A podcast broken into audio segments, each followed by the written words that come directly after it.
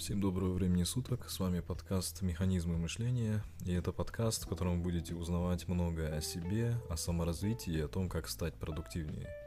Сегодня поговорим о том, что нужно задумываться над тем, что именно влияет на качество вашей жизни. Это может быть привычка или подход к любому делу, люди, с которыми вы проводите время больше всего, ваше окружение, отношения с этими людьми. И тут появляется один вопрос. Делает ли все это вашу жизнь качественнее? Создайте список пяти человек, с которыми вы проводите время больше всего. И вот эти люди будут влиять на вашу жизнь больше всего. Ваши финансы тоже будут расти относительно того, сколько зарабатывает ваше окружение. Какой средний чек у вашего окружения? Если четверо из этих людей имеют проблемы с алкоголем, скорее всего, вы станете пятым в этой группе с той же проблемой.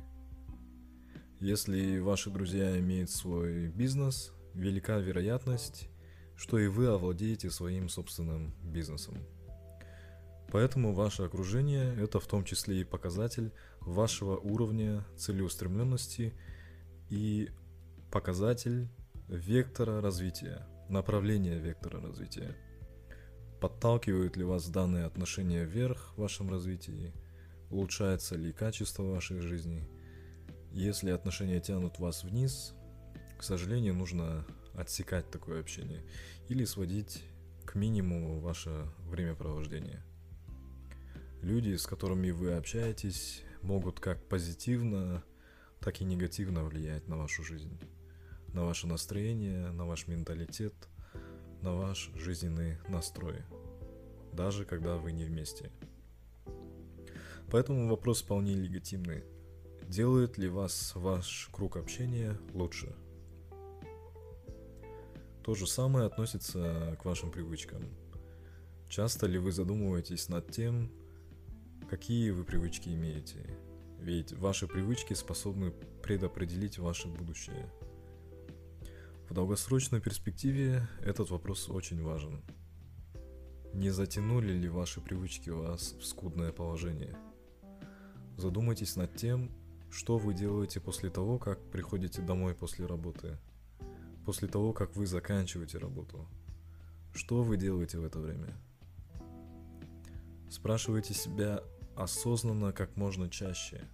Ловите себя на действиях, задаваясь вопросом, что я сейчас делаю?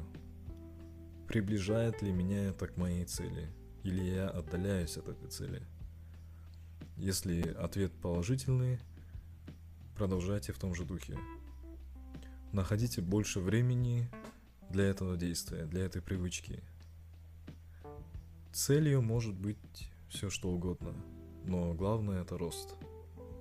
Если ваши финансы растут, если здоровье улучшается, отношения с женой, с детьми, с семьей крепчают, значит нужно продолжать в том же духе.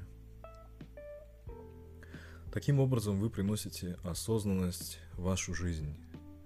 Каждая минута – это выбор действий. Сегодня ты выбрал кайфовать, значит завтра будь добр, не жалуйся, что не достиг желаемого результата.